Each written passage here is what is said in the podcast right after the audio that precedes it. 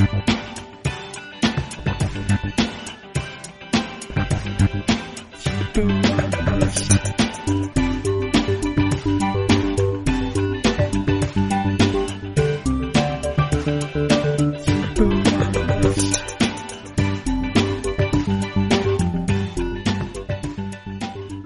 to episode 94 of the Sleeper and the Bust podcast. I am your host, Jason Collette, joined once again by Eno Sarris this morning, uh, who I apparently have infected via TCP/IP because he is now sick. Correct? Yay! But it's not my fault, right? no, we're we're thousands of miles apart. yeah, so that is uh, that's the situation. Today's podcast, we called it the Keystone Podcast. Uh, we recorded a couple of days ago because we're talking about the Pirates and the Phillies today. But before we get into those two teams, there is a little bit of breaking news this morning as we sit down to record, and that is Matt Latos had uh, knee surgery today on a uh, tear in his left meniscus. The Reds official Twitter account says that he will be out. Uh, he'll resume his normal throwing program in 10 to 14 days it, it may sound like nothing this time in camp, but these guys are on specific schedules the day they hit camp. So the fact that he's having surgery on the second day, because the Reds reported on the 13th, the fact that he's having surgery is going to set him back two weeks. Do you think it'll surprise anybody if he starts the season on a disabled list and misses two starts, two or three starts? You know. No, uh, I mean, knee's not an arm, so at least uh, that's good news. But um, it's very important for delivery, and um, you know I think that he'll be behind in spring, so uh, it it'll mean something. Uh, I'm not not sure what it'll mean exactly. He's he's he's upped his game a little bit since he he came to Cincinnati, which is surprising. I was a little bit worried about him leaving that park, but um, I feel like. Uh, you got to bump, maybe bump his projections down to 33, 30, uh, 32 starts uh, you can't really project that many pitchers into 35 starts anyway. So right. Yeah, it used to be a lot of people made 36 starts. You go back and look. I was looking at this the other day because somebody had mentioned uh, about Jack McDowell winning the Cy Young, uh, even though he had allowed more hits than innings pitched and it wasn't top 10 in anything. You go back and look at the, those days. 37 starts, 10, 12 complete games. It's funny how the game's migrated even just, you know, 15 to 20 years. Speaking of injuries, let's get right into the Phillies. Cole Hamels uh, reported the other day that he is suffering through bicep tendonitis uh, and is not going to be ready for opening day. Personally, that scares me because we know bicep tendonitis is what Alexi Ogando fought through last year and ended up going on the disabled list two different times around it, one for elbow, one for shoulder until he came back. This isn't good news. I mean, there was already some concerns with Hamels coming into the season, coming off of last year. Now he's reporting bicep tendonitis. How does this affect where you're ranking Cole Hamels? Um, I, that's a little bit more worrisome than a knee. I mean, it's in the arm. Um, he's been so healthy that you know the biggest project, projector projector for pitcher injury is is past injuries. So um, that that kind of cuts two ways on this one. It's like, well, in the past he hasn't been injured, but now he's injured. Does that mean he's going to be injured all year? Um, and and you know our recent experience with Ogando says that maybe he's going to have some issues this year. So, I mean, it's so hard. Pitcher injuries are so hard But uh, if you want to bump him out of the top twelve for this, uh, I wouldn't I wouldn't argue with you. So let's look right now. His current ADP is 63. He's the 14th starting pitcher going off the board. He is ahead of the likes of Anibal Sanchez, Jordan Zimmermann, and the also injured Hisashi Iwakuma. But uh, we know a little bit more about his injury because the dumbass went and, and hurt his finger into a batting cage net trying to reach for a, a ball that was thrown to him and, and strained a finger tendon, which concerns me because his primary pitch is a split finger fastball. So I'm a little concerned about that. But that's where he's going. I mean, he's going 30 picks ahead of the likes of Michael Wacha, Gerrit Cole, James Shields. Personally, I'm taking at least James Shields over over uh, Cole Hamels now, and I may even go with Gerrit Cole over Cole Hamels by now. What about you? Yeah, uh, I think um, I, I, yeah, jeez, I would have taken Hamels ahead of all those guys before. Yes, um, I would have too. And you know, not for nothing, um, you know, uh, Jeff Zimmerman picked up the Josh Kalk injury zone uh, research, mm-hmm. um, which talked about late game inconsistencies with a release point, uh, zone percentage, and velocity loss, uh, predicting injury in the future. And he's twice turned that uh, that that zone predictor thing on uh, James Shields, and been sort of worried about James Shields. And twice, you know, now James Shields has has just you know kept on pitching. Um, so I don't know if that means, you know, third time's a charm or whatever, but, you know, most of these guys are older than Hamels um, that we're talking about. Mm-hmm. So at least James Shields is. I think I would take Cole over Hamels just because I love his arsenal. And I think, you know, we're going to talk about it a little bit later, but yeah. I, I, think this is a good year for him. Uh, Wacha is, is kind of missing a third pitch. Um, so, you know, he, I might I mean, Wacha. If Wacha, if Wacha, if everything turns out, uh, you know, awesome for Wacha career wise, he'll be Cole Hamels. Yes. So it's kind of hard, or like a right-handed Cole Hamels. So it's kind of hard to take Wacha over Hamels, but you know he's younger, and, and and and the trend has been for a major league team to pick younger over older, and uh, and I think that probably fantasy is a good good to follow that trend. So. I mean, if know, we needed another reminder of the volatility of pitching in fantasy baseball, here we are the second day of, of camp for most teams, and we have Justin Verlander, Cole Hamels, Sashi Iwakuma, and Matt Latos all delayed because of injury, and we're only two days into spring training. Yeah, it's like the opposite of the best shape of the life uh, narrative. yeah, it, it's it's pretty ugly, uh, and I guess this Hamels news facilitated the next thing we're going to talk about, and that's AJ Burnett signing with the Phillies. Uh, one year, $16 million.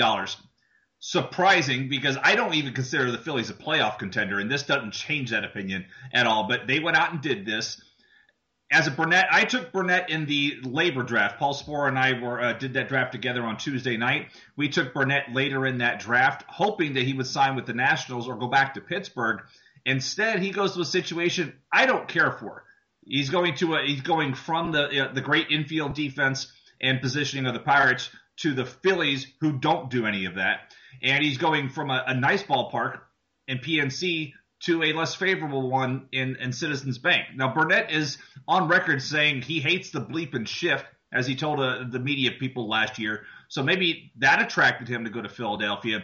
But I don't even like the pick we made in LABR as much now because I, this is not a good situation for Burnett. It's not. It doesn't really scaffold him for success in Philadelphia. Do you disagree with me?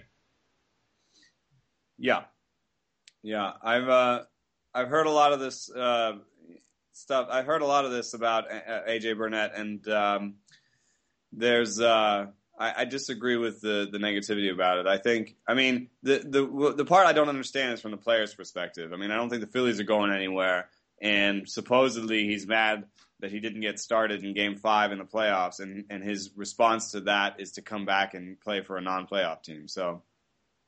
I don't really understand that whole part.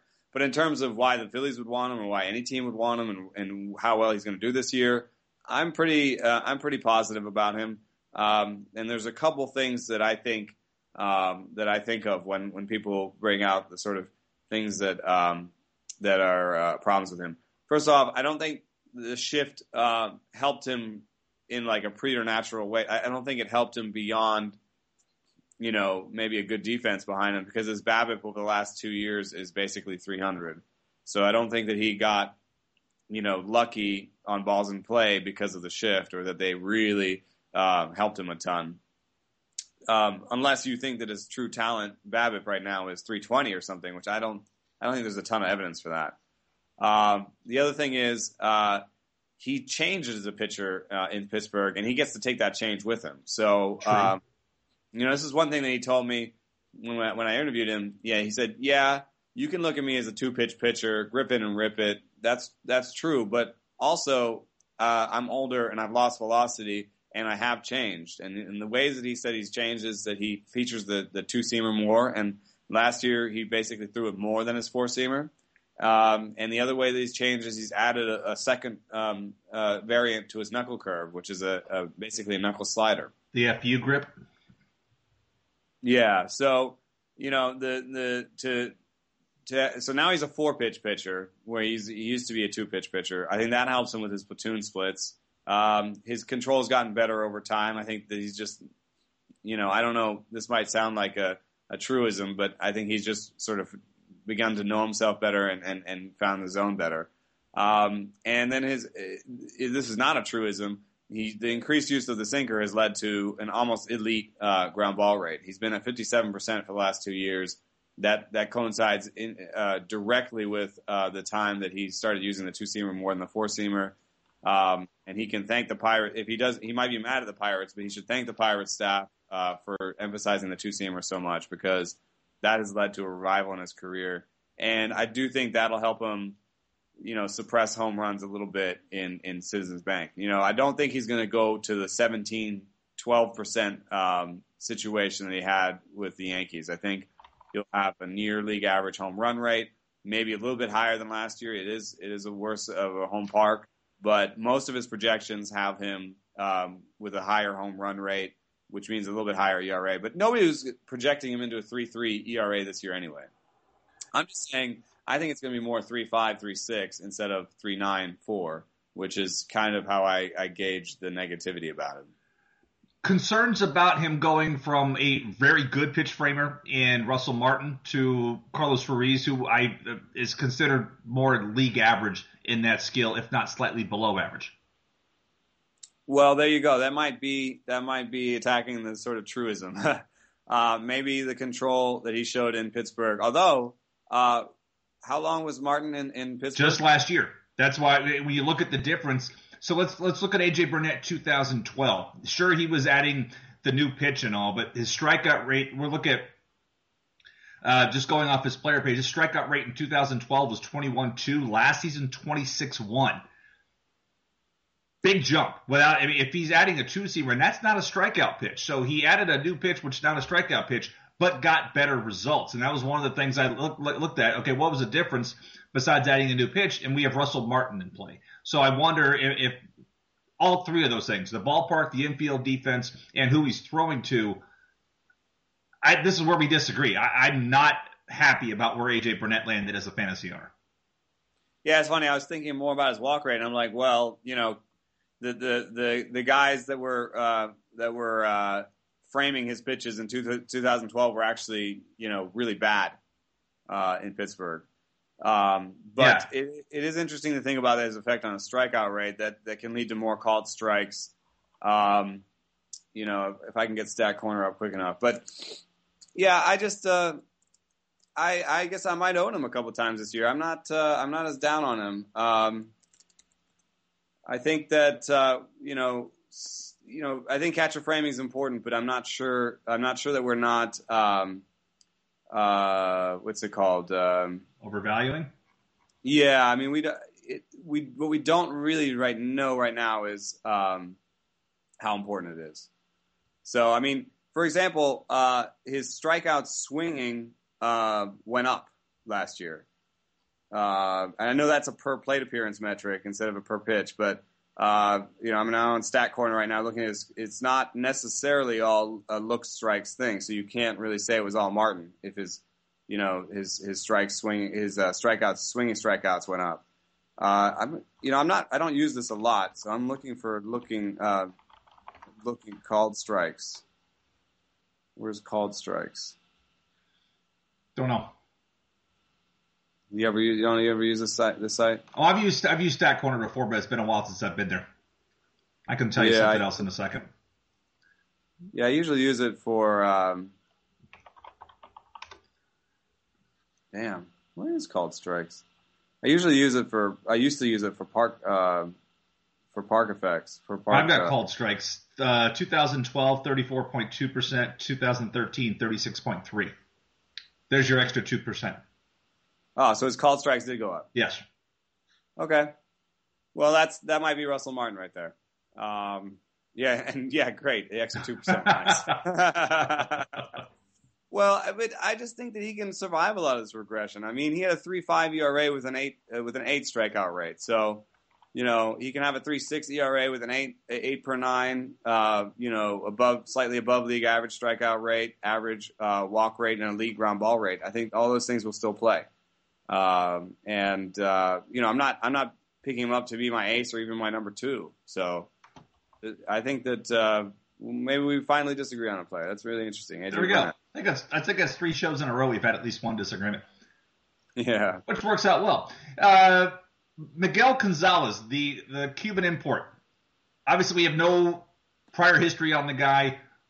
What do you expect from him? Somebody asked me in the in the Fangraph chat. I didn't get to the question today, but somebody's like, "Can he surprise everybody and pull a, a three ERA?" I'm like, I have no idea. Yeah, I, I and I try to do some uh, I try to do some some research, um, you know, for this, and it, it really seems like the industry itself is is split on him. Um, when you when you describe his his arsenal, um, you get a you get a pretty good uh, you get a, a good report in, in terms of he has a lot of pitches. He has a fastball, a curveball, a changeup, a forkball, and a cutter that's a that's a that's a big uh, that's a big arsenal. But in terms of you know how good each one is, I mean, you, you've got guys come over from Japan um, that uh, you've had guys come over from Japan that weren't um, that had a lot of pitches kitchen sink and didn't it didn't turn out so well. So you really want to know about his out pitches, mm-hmm. and um, you know I don't I don't know that uh, that uh, his out pitches are great, and um, so I, I, I, can't I can't tell you. You know, I, it is kind of weird to have a changeup and a forkball that are about the same velocity because uh, when I think of those two things, you know, I kind of almost think of them as interchangeable. Forkball right. has you know downward movement. You know, is kind of somewhat like a splitter when some people call a splitter a changeup. So you know, is that really two pitches? You know, Yu Darvish had a forkball in, in Japan when he came over here. He didn't he didn't ever use it again. So some of these pitches will go away. And um, the people that say he's going to be a reliever say that I guess most of the pitches will go away and he'll be a fastball curveball reliever. Um, but um, if the cutter is okay, um, or if the if the, the, the one of those changeups is good, then then he has the arsenal to be a, a major league starting pitcher. I mean, the the, the velocity is going to be over 90 miles an hour, which is you know the the kind of kind of floor you want to see. And uh, you know, he's he's pitching in the National League, so he has a little bit of a boost. So, a, do you do you consider him mixed league draftable with the lack of knowledge and history on him? No, I don't think so. Okay. And uh, and I'm and I'm looking at uh, his strikeouts per nine uh, in in Cuba. Uh, Davenport's translation for um, his strikeouts per nine is six point five in uh, real stats. Um, let me see, I have to find them again. In real stats, he struck out 5.9. Wow, he only struck out uh, six batters per nine last year, uh, or in 2011 in the Cuban League, and then he was uh, suspended for two years. So, um, you know, that's not those aren't great numbers actually. So, uh, based on that knowledge, the limited knowledge we do have of him, let's say we're in an NL auction together. Stop me when I've gone too high. One dollar, two dollars, three dollars, four dollars, five dollars. We, we're talking AL. N- NL. Um, NL NL only. Yeah. Um, if this is an NL auction, and stop. stop. All right. Five. It's five, same. Five is five is you, are buying in a possible uh, starter. You know. Okay, we're I on the same page. We're on the same page with him there too. I go over a dollar. He's not gonna. He, people are gonna pay, pay, spend over a dollar. To call him a dollar guy is useless. That's that. You know, that he's not a true dollar guy. There's way more upside than a true dollar guy, so he's gonna go over a dollar. So you have to set a ceiling that's that's above a dollar and probably below five for me. But uh, that might mean I don't get him. I mean, people get irrationally excited about about um, the unknown. They do, and it's a little easier on the hitting side because we, you know, with Cespedes, with uh, Puig, we're seeing Jose Abreu being drafted aggressively. On this pitching side, complete. Uh, again, I may be at three dollars. I'm I'm done. I don't even want to pay four dollars. Somebody else beats me to three. Go ahead. Shift over to the bullpen and Jonathan Papelbon. Uh, no bueno. This is he had a lot of red flags for me last year when he was pitching out, out of the role. Strikeout rate down, whiff rate down, everything everything's trending in the wrong direction with him. And to give people, you know, listeners a feel for it, strikeout rate dropped 10 full percentage points last season from 32.4 to 22.4. Batting average and balls in play was roughly the same. So that didn't really play out. His batting average against still jumped 31 points. His but his on base and his slugging that all remained the same. So he's still able somewhat to limit his extra base hit damage, although he has given up six and eight home runs over the past two seasons out of that role. I've seen him, I keep seeing him fall in drafts. I avoid him because I just don't like what I see there. He and Rafael Soriano, if you would have asked me, know, two closes I think are going to lose their jobs before the All Star break, those are my two guys. Even with the contract that's involved, I'm really worried about those two. Jonathan Papelbon is currently going 15th in ADP. He's at 144. Rafael Soriano's five ahead of him. Ernesto Frieri and all of his issues are two picks ahead of him. And he's going ahead of Jansen, Grilli, Cishek, and Houston Street, Grant Balfour. Are we on the same page with Papelbon? Uh, yeah, yeah, and uh, you know, part of it is just is velocity loss across the board, and and actually some kind of uh, like actual change in his pitches. Um, you know, his uh, his four seam and splitter. Uh, I'm going to play devil's advocate in a second, but I, I agree with you in general. And so the the, the four seam and splitter kind of uh, both just went down a little bit, but the slider went from 80 miles an hour to 76, and in that kind of went to that's like curve. That's like a curve speed, but it has slider. Um, sure. It has slider motion. So it doesn't have it, you know, the vertical the vertical break on it is still only about three inches. You know the curves are like six and more. So uh, you basically have got just a really slow slider, and um, you know the the whiff percentage is still average, but you know normally I think all those whiff percentages are probably higher for relievers um, because they they usually have more velocity and stuff. So now uh, now basically the whiff percentages for a reliever look all average, you know, and you know, and and also it's never been explained why he had such a dramatic drop in one year. There was no talk of injury. There was no. It was just basically he's gotten older. The one thing that I will say in terms of uh, being devil's advocate is that right now he has a 92 mile an hour fastball and a really good 86 mile an hour splitter, um, and he actually has a decent slider, so like a league average slider at least. So uh, you know, and he has really good control. Does he have elite control? I don't know. But mm-hmm. Koji Uehara and uh, and Edwin Edward Mujica, uh, they don't even have the slider that that Papelbon has. Right. Um, and they've seen a lot of success.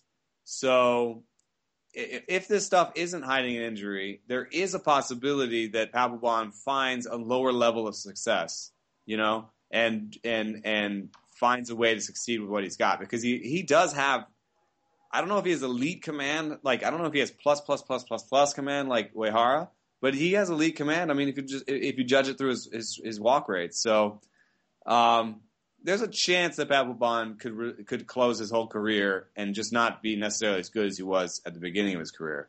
Um, but I am nervous about him, and I am not treating him like an elite reliever, and I'm letting him drop. And and, and one last note about Soriano. Uh, people pointed out that he didn't actually go on the DL last year, and I said he did. Uh, but he did miss time, and they were talking about his elbow a lot. And there were times where he was he was shut down for his elbow. So uh, he didn't actually technically go on the DL, which is might be important or might not. But I, I agree with you that these are two two closes that I'm trying to avoid in general. Yeah, and the good news is he's actually made it to camp he is historically like one of the last guys to report, and word is he's already in camp, and this is Soriano. So you know, good news for him along that line.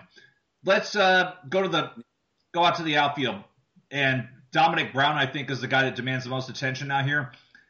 You know, which Domonic? I believe we talked about this uh, before we actually started the team previews. Which Domonic Brown are we going to get in 2014? The guy that tore it up in the month of May, who didn't walk but also hit everything out of the park, or are we going to have the Domonic Brown that we saw for the rest of the season, which was just a rather average outfielder? Um, I I don't want to uh, split up his data too much, especially with regards to power, because power uh, takes the biggest samples to take hold. Mm-hmm. Um, and you know, last year was the first year he even got close to the reliability threshold for uh, isolated slugging. Um, because if you look at isolated power, it doesn't um, it doesn't become stable until 500 uh, plus plate appearances. Right. And he had 200, he had 70, 210, 212, and then last year he finally had a full year.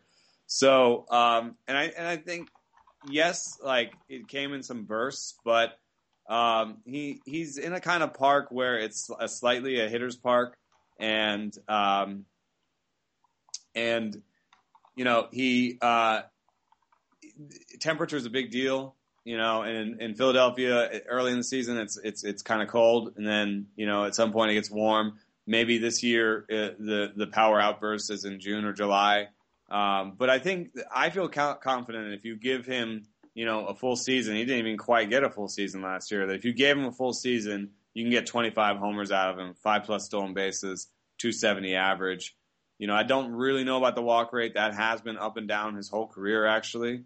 Um, there have been years with plus walk rates on his record, um, and then there have been years with minus walk rates. So, mm-hmm. um, you know, if you're in a batting average league, I wouldn't worry too much. I think uh, he's going to be, you know, a, a 270 guy, 25 homers, five stolen bases. That's my back in the napkin. I don't, I don't really see, you know, I don't want to put it too much on the swing change. This is the kind of uh, production we thought we could see out of him. And then Bill James at one point projected him into a 30-30 season early on. So he's been exciting, and we can't forget about the excitement when a when a when a player struggles a little bit at first. That seems rather 30-30 season seems rather aggressive. I mean, Bill James does have some aggressive uh, uh, projections from time to time.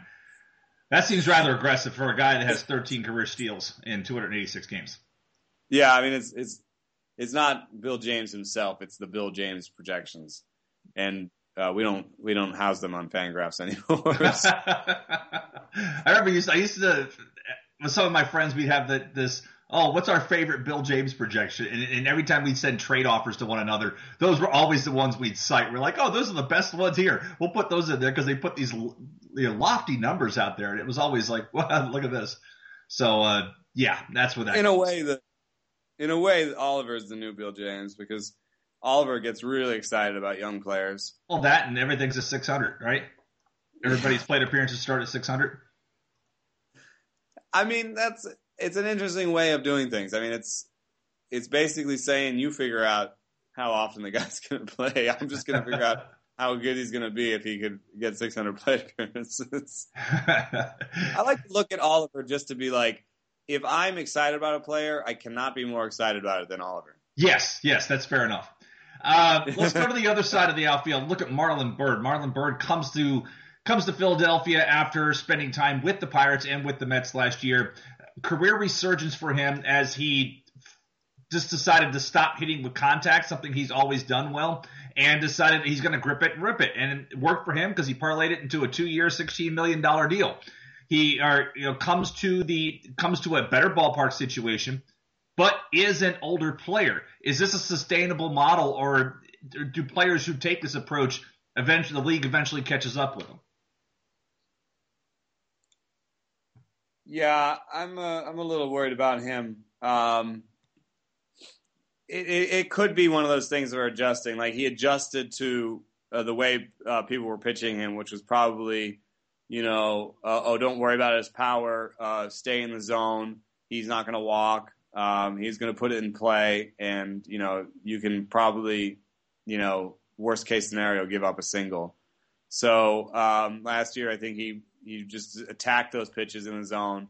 It might mean that they throw uh, more pitches outside the zone, and uh, Byrd hasn't shown the ability to take a walk in his career um, in a large sample. I mean, his career walk rate is two percent lower than than than uh, league average. All of his projections are for even worse than that. Um, so, especially in on base percentage leagues, uh, I would really stay away from him. In batting average leagues, you, you, don't really care about that, but you do care about it a little bit because if he's swinging and missing at everything, and uh, and they start throwing things outside the zone, I think the batting average will go down. That's my concern especially with the age. I mean, we we can see these guys every now and then. We'll go ahead and do something big like that, but with the approach, I'm just concerned with the age. If the bat speed starts going, as we know it does at this age, then this could quickly fall apart. The the ballpark should help mask that, but I'm not ex- I'm not drafting. I'll take the under on Marlon Byrd hitting 20 home runs this year. Um, sure. I mean, he's only done it twice in his career, and he's uh, 30. 36, I think. Yeah. Yeah, 36. turned 36 at the end of the season. Yeah, so, I mean, yeah, that's, I mean, that's an easy one to do. I think it would be ballsier maybe to go the other way, but I don't see really a reason to, to really. How, how about over under at 15? Right. I mean, I'm still. I think I'm still taking the under. It's going to be obviously closer, but I may even still take the under there because this is a, a rather large. I'm just gonna. I'm gonna forego contact. The last three seasons, strikeout rate has gone from 16 to 20 to 25, as he just continued. And yes, it was a smaller sample size of 2012, but you don't need a huge sample size to stabilize uh, strikeouts, and that's where we're at with him. Yeah, and I hate to bring it up because we we are usually agnostic about it, but there is a PED history with him, and you know he has this big breakout year. It has to be brought up. I mean, it's it's a thing that happened before. He had a he had a little bit of a mini breakout, um, and then he tested positive. So, uh, you know, from his perspective, he says, "I've made fun of him some, and uh, I might burn in hell for it because if it's true, if is what he says is true, then I'm a bad person. But yes. he has moves, he has uh, man boobs, and um, and he says that's a condition he's had, and that the thing he tested positive for was something he took to try to have smaller man boobs. But you know, man boobs are a thing that happen when you you know take testosterone and you take PEDs, and that's why they ban the thing that makes your your man boobs smaller. So uh, if he just is one of these guys, and it's pretty rare, uh, but it's a, it's an actual condition, then I'm a bad person.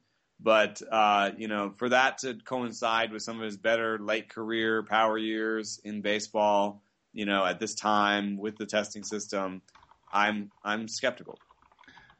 Ditto, absolutely agree. So uh, moving in infield, Cody Asche at third base, somebody that Paul and I took in LABR, somebody that I just recently traded in my local league because I had some depth and I, I really wanted to make. In fact, I threw him into a deal to get Chase Utley along those lines. But Asche, when you look at his projections, sometimes people are looking at him as, as a potential double double guy for home runs and stolen bases, despite the inexperience.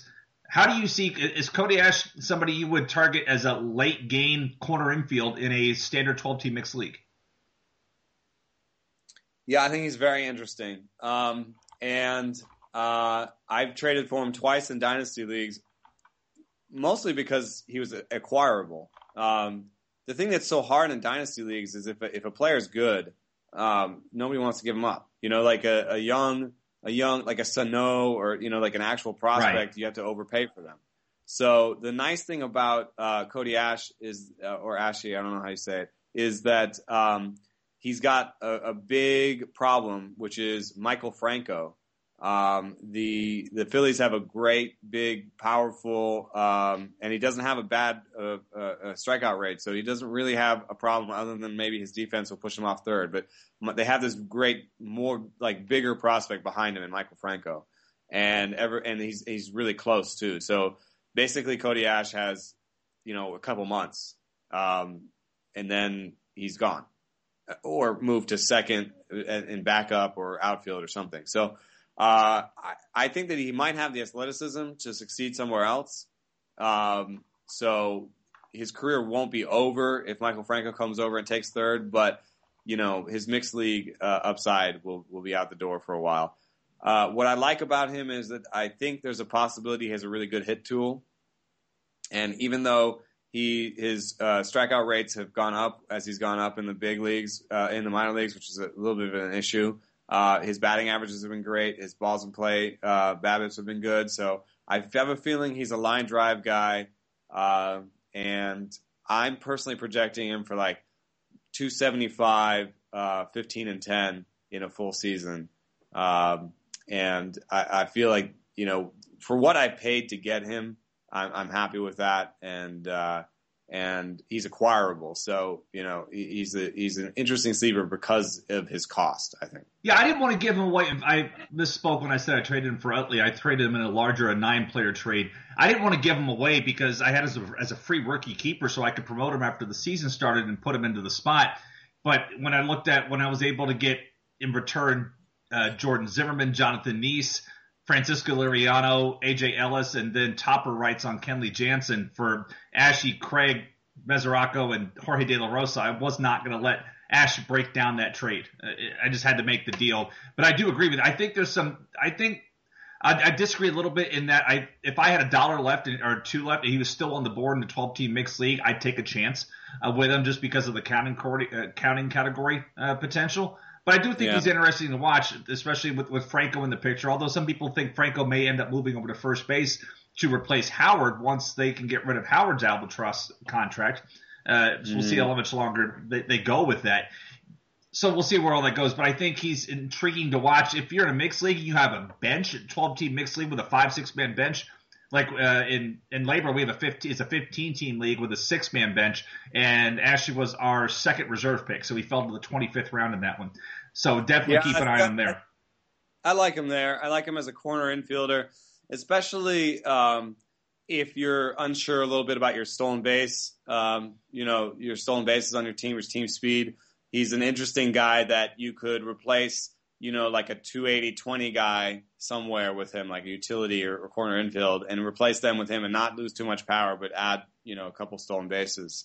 Um, so I, you know, I, I, did target him, eh, but they were in 18 teamers. I got him in an 18 teamer and a 20 teamer. Um, but I'm happy that I have him now, and he's he's definitely they they they're trying to like you know make it sound like he's he's not going to be handed the position, says Ruben Amaro. But you know, I don't think Maikel Franco's ready, and everybody else that could play third for them is worse. So mm-hmm. I think he's going to get a legit two months trial, and that's about all you can ask for a guy who's not you know a top fifty prospect. Um, and and you know the, the, the hype won't be there, so that that'll be kind of fun. Yeah, uh, let's look at the, the, final look at with the Phillies, the veterans. Out of Jimmy Rollins, Chase Utley, Ryan Howard, and Carlos Ruiz, of those four, which one do you feel most comfortable rostering this year?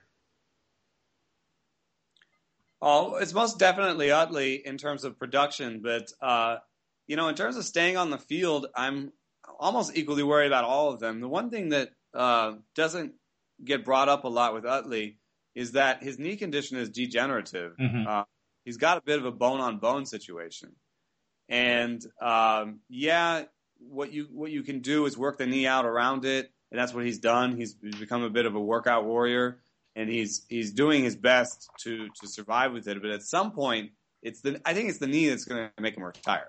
Honestly, so I don't know when that's going to be. And obviously, he's a great player who's been great while he's been in, and he had a really nice year last year, and so he's very uh, tempting. But you look at his uh, plate appearance totals for the last four years 5'11, 454, 362, 531.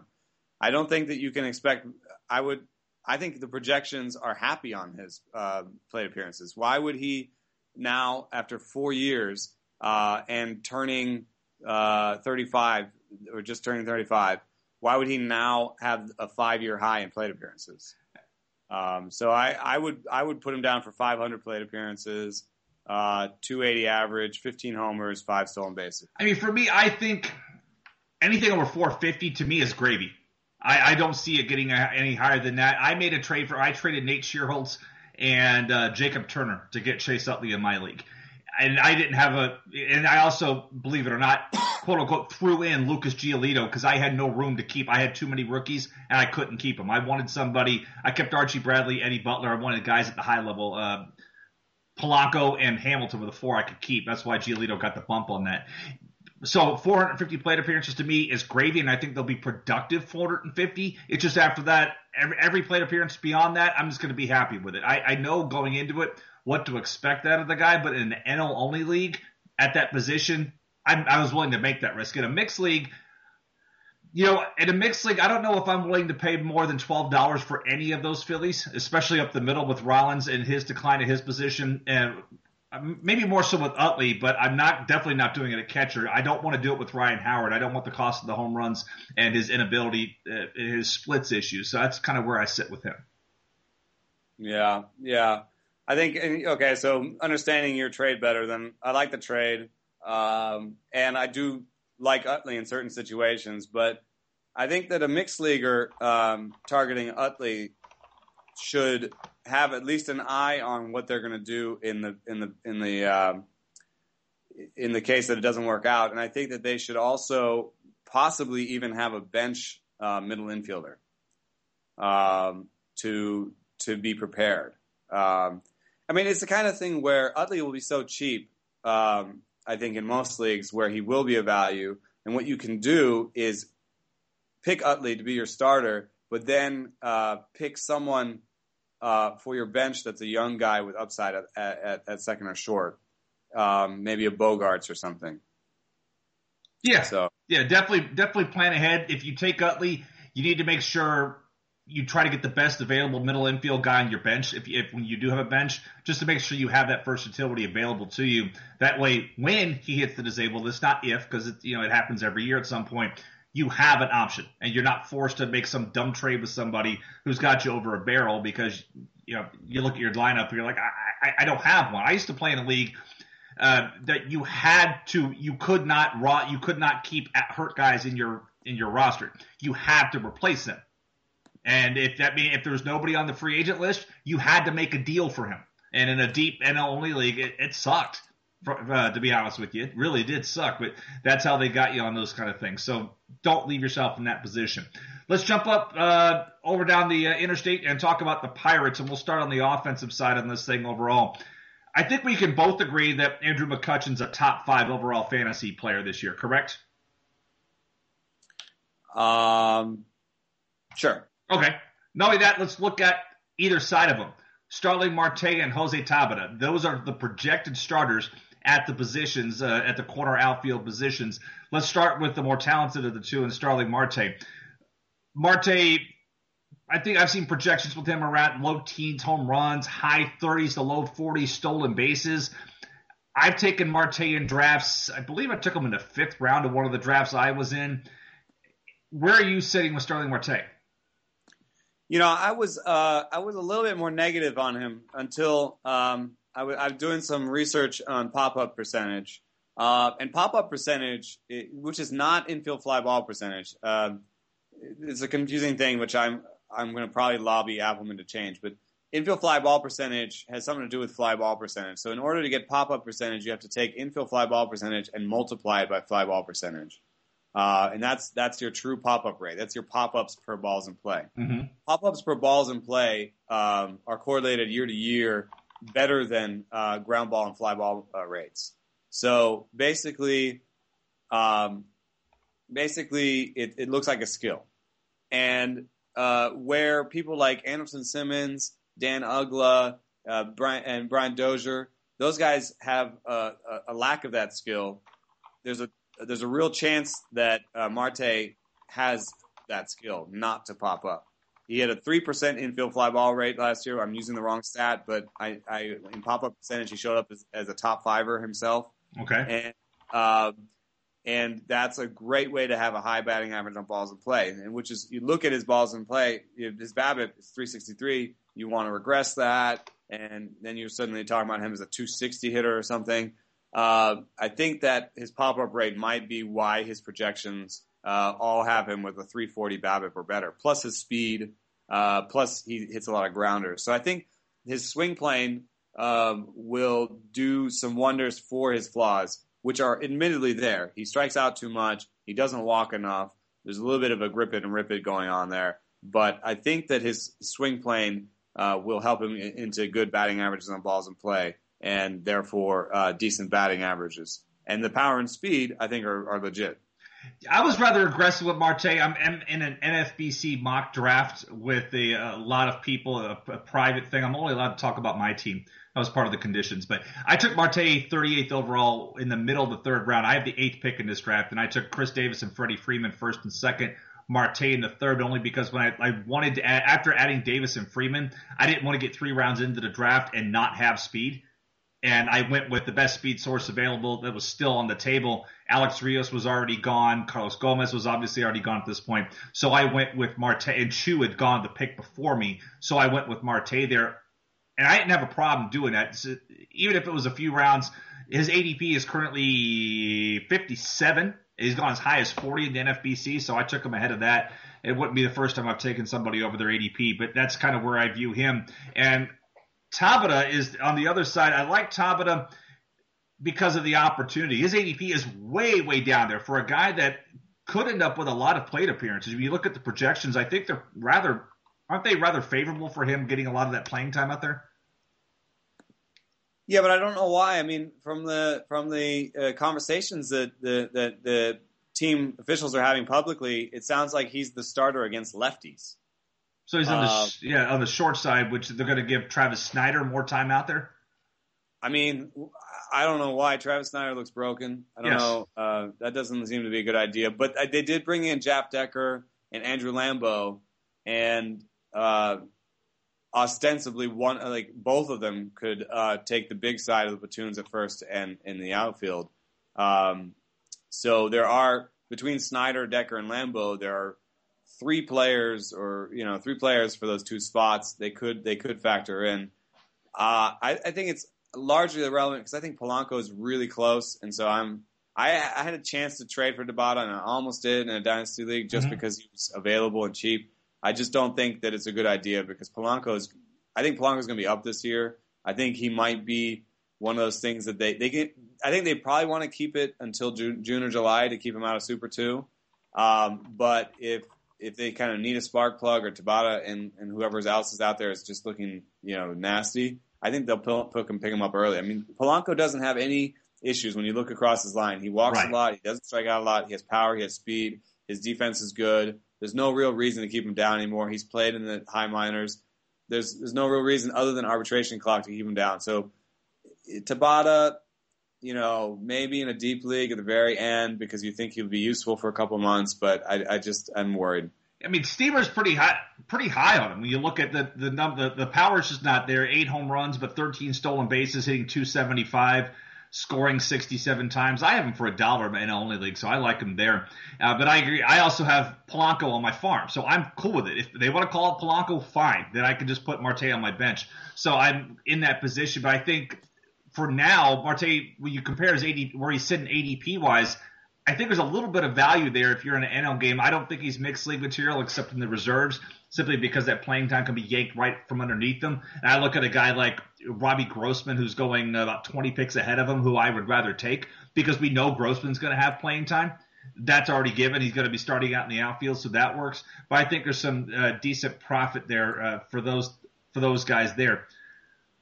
Moving in to the infield, Pedro Alvarez, a guy that people were rather happy with last year when they owned him from a power perspective because he, he really hit for power, did nice. People had him cheap. I know in the keeper league, I was able. I ended up trading with him, uh, had him for four dollars, and was able to trade for him when somebody needed help, and I ended up flipping him in the off season to go get more help. But how many home runs does Pedro Alvarez have to hit for you to be comfortable with the batting average he could put up?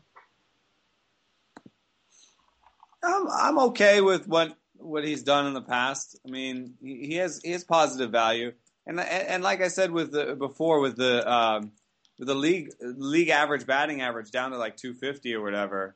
Um, you know, his type of player is is less hurtful uh-huh. than in the past. I mean, even the league average fantasy batting average is down to like 260. So, um, you know, I, I think that he's a little bit more valuable than he's been in the past.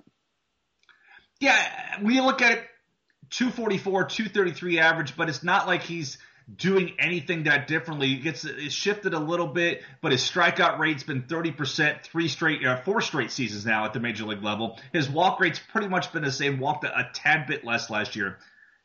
And it, it, at a time when power is at a premium, he's hit back to back 30 plus home run seasons. I'm not running away from him. And I think, I, I hate to all leagues are local. I traded that Pedro Alvarez and got a Dan Haren and Allen Craig. It was a four dollar Alvarez. I moved him for twenty five dollars worth of players, but I like both of those guys. When I looked at my team, I already had some low batting average guys, so I didn't want to add Alvarez on top of that. which is one of the reasons why I made that move. But I'm not running away from Alvarez because of the batting average. When the power, you go up and look, and, and even third base is a deep position, but the power, I think, offsets for me for the same reason we talked episodes ago about Chris Carter. I'm not running away from Chris Carter either because when you look, if you want to count about look at guys at the corner that are going to hit 30, 25 plus home runs in a season, you don't need more than two hands to do that. And Alvarez and Carter are both in that list.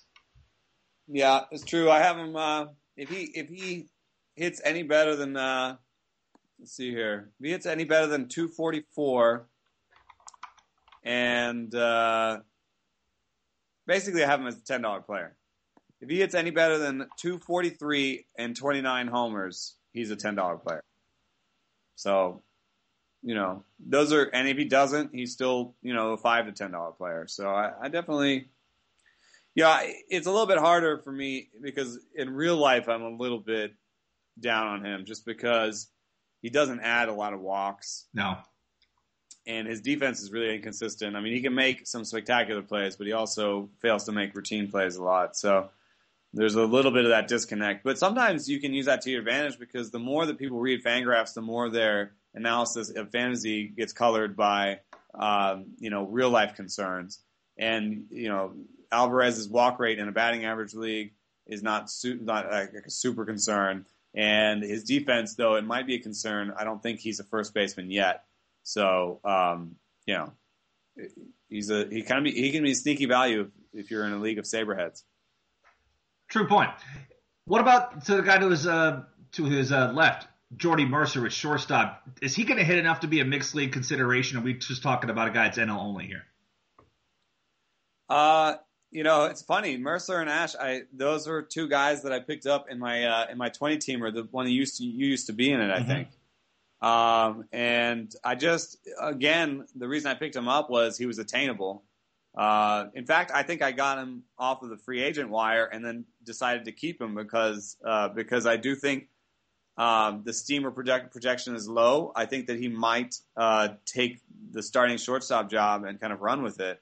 The question, of course, is his glove, um, and uh, he's probably he's not as good as Barmes. So you can't ever, even if you're really excited about him, you can't really project him into 600 plate appearances or whatever because. Um, you know he's going to lose he's going to lose time at the end of games. Mm-hmm. Um, you know where they bring in Barmes, uh, he's going to lose he's going to lose some playing time maybe when the team thinks they really need defense for certain this or that. So uh, I think the fans giving him 500 plate appearances, 280 batting average, uh, 11 homers, seven stolen bases.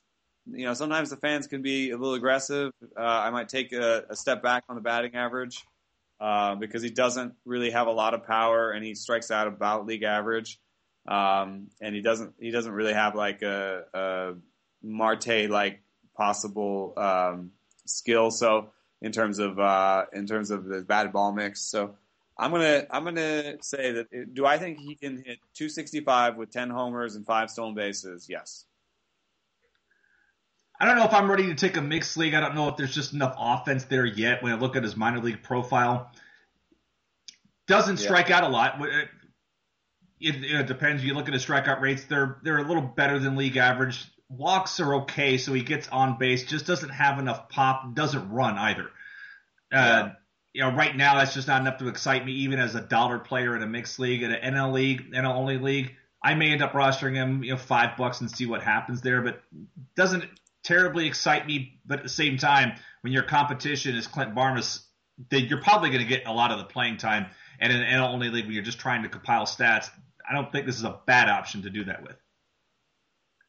Yeah, yeah. You know, their emphasis on defense is the only thing that makes me worried um, because his glove is definitely not as nice as Barmes's. But you know, Barmes's is his bat is so fringe that I think that you know, it could get to the point where he's hitting like 196, and they're just like, we can't, we can't handle this. So uh, I think that even if Mercer doesn't take the job in spring right away, there's a good chance that uh, Mercer is a valuable middle infield backup. So that's where I'd put him, about middle infield backup in deep leagues. Let's go to the mound and look at Francisco Liriano. A lot of people have him in the regression club. And understandably so, because he's coming off a career and historic season against left-handed batters, completely rendered them useless all season, better than Randy Johnson ever did. That's going to be tough to sustain. I don't care if you added the, the new two seamer and got more movement, whatever Ray Searage did to him, it's going to be practically impossible for him to maintain that level of dominance against lefties for a second straight year. We've seen even Randy Johnson the following year took a step back in that regard. That said, I keep seeing him. I keep seeing Liriano fall late in drafts. In the LABR, which I've mentioned a couple of times, he fell roughly 45 picks past his ADP. And we went to take him. Paul and I were gonna. We didn't even need pitching. We're like, you know, if he's gonna be down at this point, we're just gonna go ahead and take him and deal with the depth later. And in the NFBC draft that is discussed, he ended up going. He just went, and I believe we're in the 11th round. So that's where he went there. His ADP is currently 168. He's fallen as low as 230 in drafts.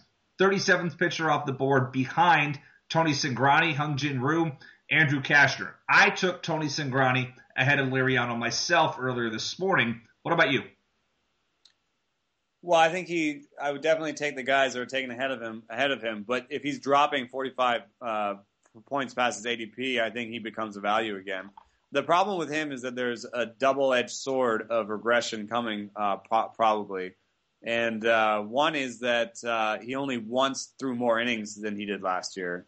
So health is a concern for him always. Um, and I'm not surprised. I mean, I, I may talk about it too much, but I, I definitely believe the slider is a, a, a, bit of an injury risk, especially when you throw it a ton. Mm-hmm. And last year, he threw the slider almost as much as he threw his fastball. Um, so, I mean, the difference was 100 pitches, uh, which is very rare. So he throws a, tiner, a slider a ton. He almost throws backwards. I do think his changeup is good enough. I mean, his changeup gets 18% whiffs. Uh, that's above average. I think that's good enough to do to to keep lefties at bay. Uh, plus the home park, plus the new league. So I, I don't think there's necessarily as much of a um, of a regression in terms of uh, performance. I think he's always had this type of arm and this type of ability. I just, I mean, you know, the Steamer giving him 192 innings, that seems a lot. Fans giving him 179 innings, that seems a lot. I'm keeping in one league uh, where I, I tried to shop him for a second. I was like, why am I shopping him? Everyone knows what I'm trying to do. I'm not even going to shop him. I'm just going to keep him and and hope for 150 innings and and and be happy with it. He went in the the, the final pick of the 15th round in LABR. Uh, he went just after Paul and I had the 14th pick. We took Chris Johnson, saying we'll take Liriano if he swings back through us, and Jeff Erickson ended up taking Liriano. He said had we taken Liriano, he would have taken Chris Johnson. So it worked out well for us. We had, we ended up taking Burnett when he came, when it got back to us. So Liriano went after the likes of Matt Garza, uh, Nate Jones, Tommy Hunter, Johnny Cueto, Buchholz, Sabathia, Masterson. Those were the pitchers that were picked ahead of him in this draft. And after him was Burnett, Zack Wheeler, Tyson Ross, Taijuan Walker, who's got shoulder issues now, and, and Lincecum and Archer. Yeah, I'll take him ahead of those guys. I mean, all those guys have uh, performance issues and innings issues just like him, mm-hmm. where I'm not as worried about Liriano's performance issues. I'm more worried about the innings issue. So, I mean, Archer uh, is an exciting arm, but I still think he's sort of missing a pitch. I mean, his pitches, his changeup is nowhere near as good as Liriano's. Um, so even if you think that Archer's slider and fastball combination can be almost as good as Liriano's, you know, he's missing the changeup. Um, plus, he pitches in the American League, that makes it harder. Um, you know, who are the other guys? Walker uh, never really shown it. Hasn't really shown it in the big leagues yet. Plus, hurt. Uh, Masterson missing the third pitch. Um, I, although I might take Masterson over Liriano just because the bulk will be there. Yes. And you know, Masterson's now done it a couple times. I also enjoyed Tony's article on, on the site about Masterson yesterday. Exactly. That was good yeah. stuff.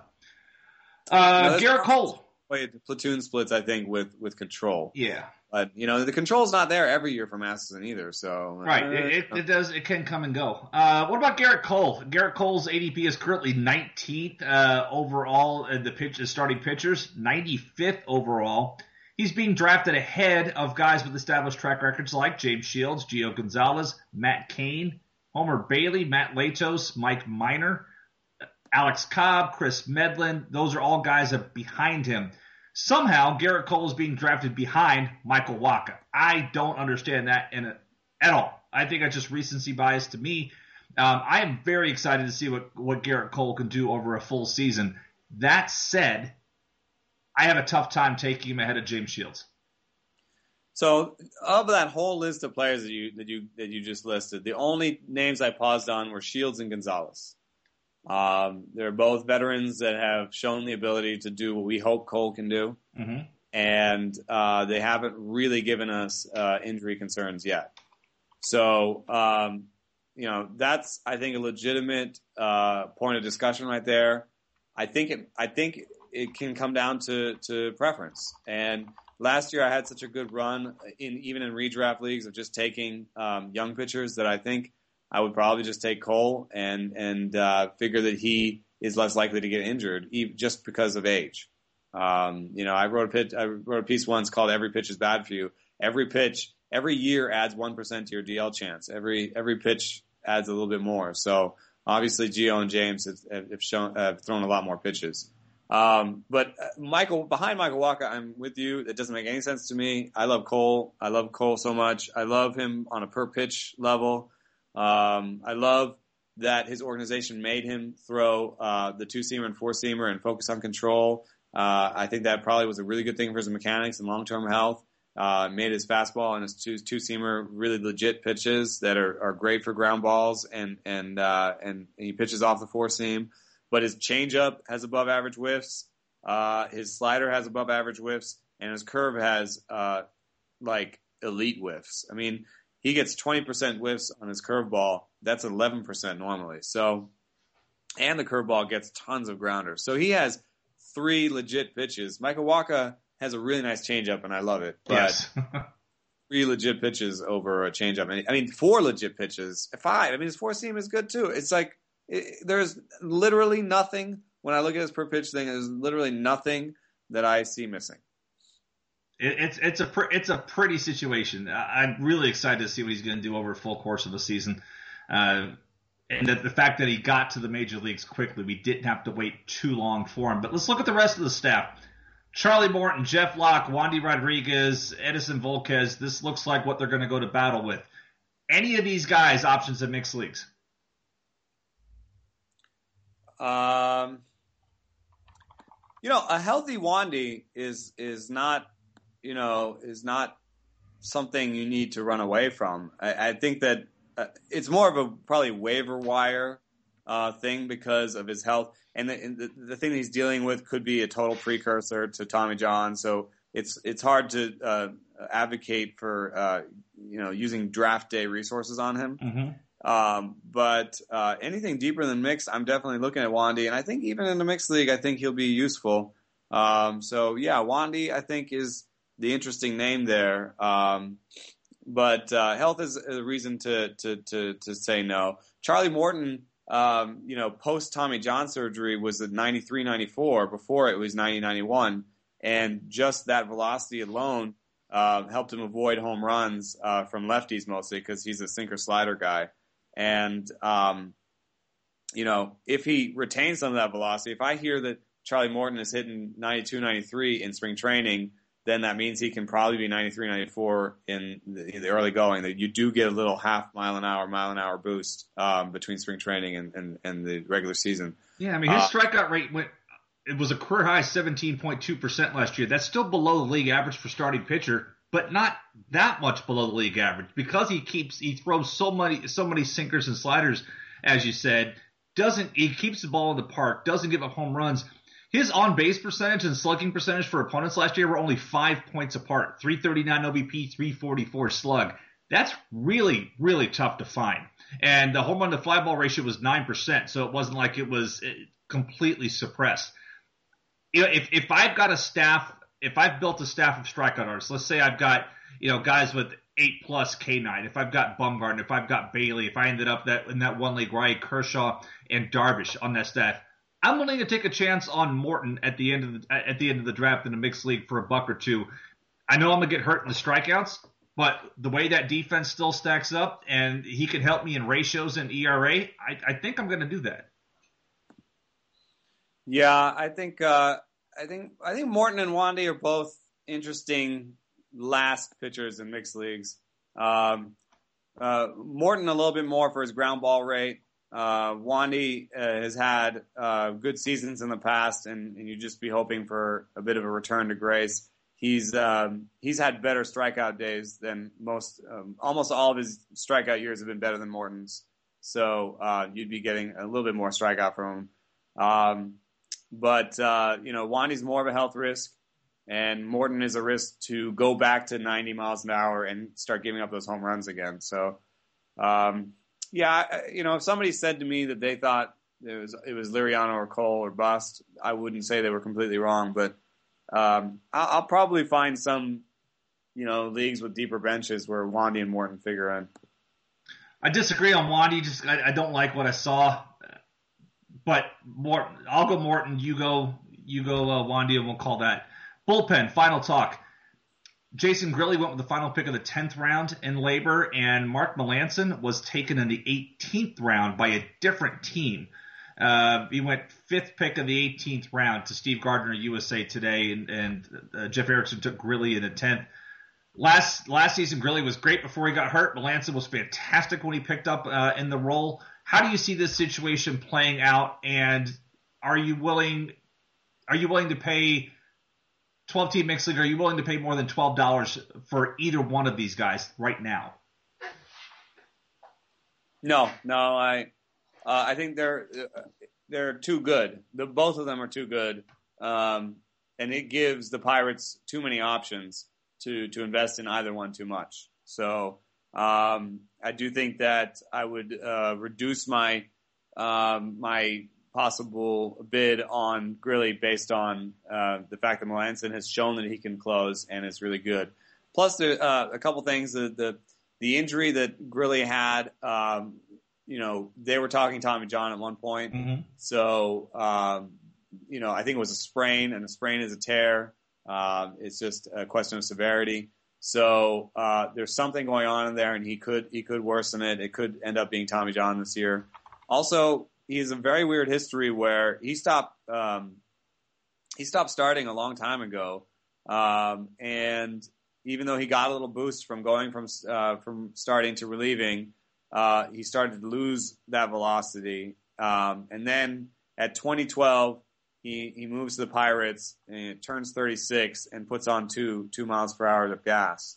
So um, there's something I don't understand about his uh, velocity history, and um, you know there's there's there was some you know uh, emphasis on on the fastball in in the Pirate organization that could have helped him, but you know there there is a little bit of a, a velocity resurgence there for no good reason. So. Um, as much as I love Grilli and I was uh, totally into him before uh, he cost closer prices, now that he costs cl- closer prices, I'm a little bit more excited by Melancon. Yeah, I mean, Grilli is 17th closer off the board, 146 ADP. He's going, and I don't agree with this, going ahead of the likes of Cishek, Balfour, uh, Parnell. Even even with Parnell's situation, at least he has the job, and that's what – that's what scares me away from Grilli. I, I know in that draft we needed a closer. It was one of these things where we looked at closer and I was like, you know, I don't want to take that. I don't, I don't want to take that risk of having a guy that's that's got that kind of insurance policy behind him because we looked at closer and we said, you know what, we're going to punt it down the road a little. We took Axford three rounds later. We took Axford in the 11th, 12th, in the end of the 13th round is when we ended up taking Axford uh, in this league. So that's kind of where we sat uh, with that. We just looked at the situation, said, you know what, no, we're gonna let that go, and we went Austin Jackson, and we ended up getting Axford three rounds later. I like Axford better than Grilli, but even with Cody Allen in play. I'm just worried about the injury. It wasn't fully cleaned up last year, and that excellent insurance policy behind him. Yeah, yeah, I agree. Uh, final thoughts for the listeners on the uh, Pirates or the Phillies?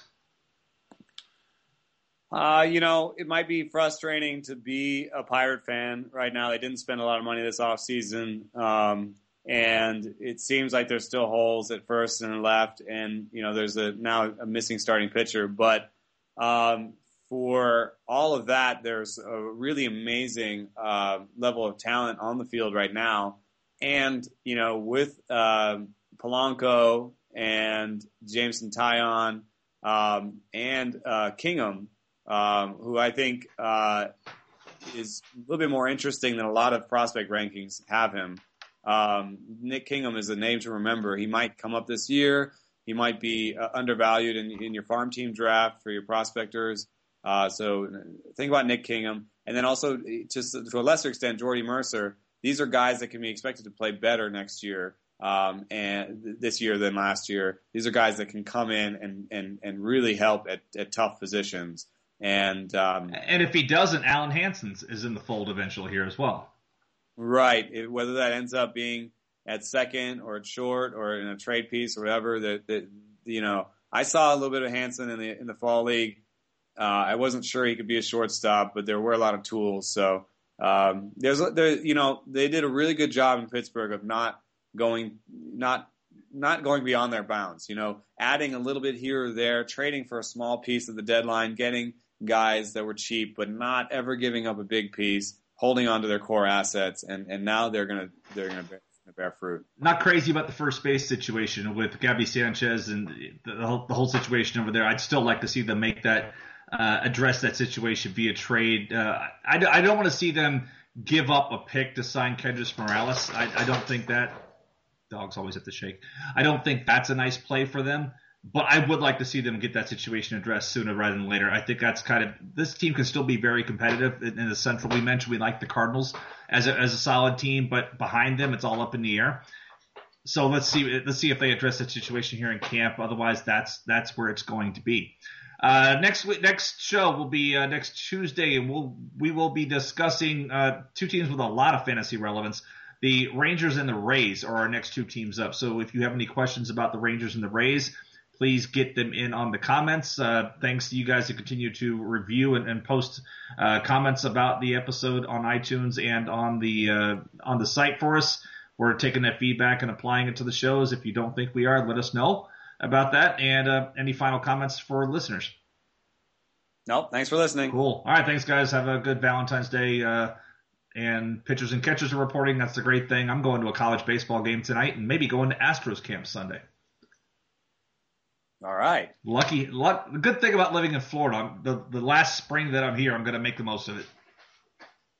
Well, tweet out a picture of Japhet Amador for everybody. I'll, I'll have to step back to get in the wide angle lens, but yeah, I'll get there. Actually, he won't be there until because it's only pitchers and catchers. But Amador should be there. I think Monday. I'm gonna go back later in the week uh, to go get full workouts. No, I can't wait for baseball, man.